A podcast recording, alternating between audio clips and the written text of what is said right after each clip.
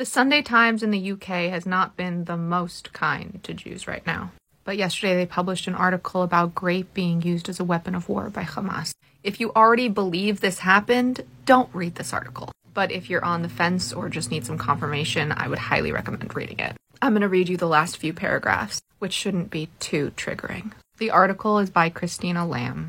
The International Criminal Court has announced it will investigate the October 7th attacks and the situation in Gaza, where about 15,000 people have been unalived and fighting resumed on Friday. Karim Khan, the chief prosecutor, has spent two days in Israel meeting survivors and hostage families in Tel Aviv and visiting the West Bank.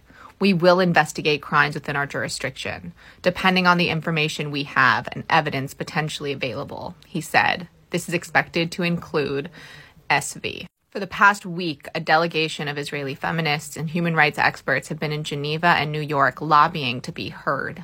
Tomorrow, they will protest outside the UN headquarters, and Sheryl Sandberg, former chief operating officer of Facebook, will speak. On Friday night, UN Women finally issued a statement condemning the October 7th attacks.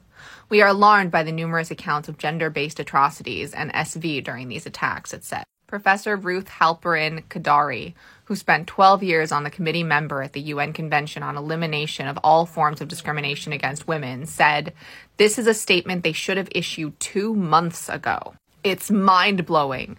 We were there for our sisters when terrible things happened across the ocean, when they took away abortion rights in the US, the unaliving of women in Iran, the abduction of Yazidis. But with us, they look away and I can't think of a reasonable answer. Ayelet Razin Bet Or, the former director of Israel's Authority for the Advancement of the Status of Women, does have an answer. Israeli women have been betrayed, she said.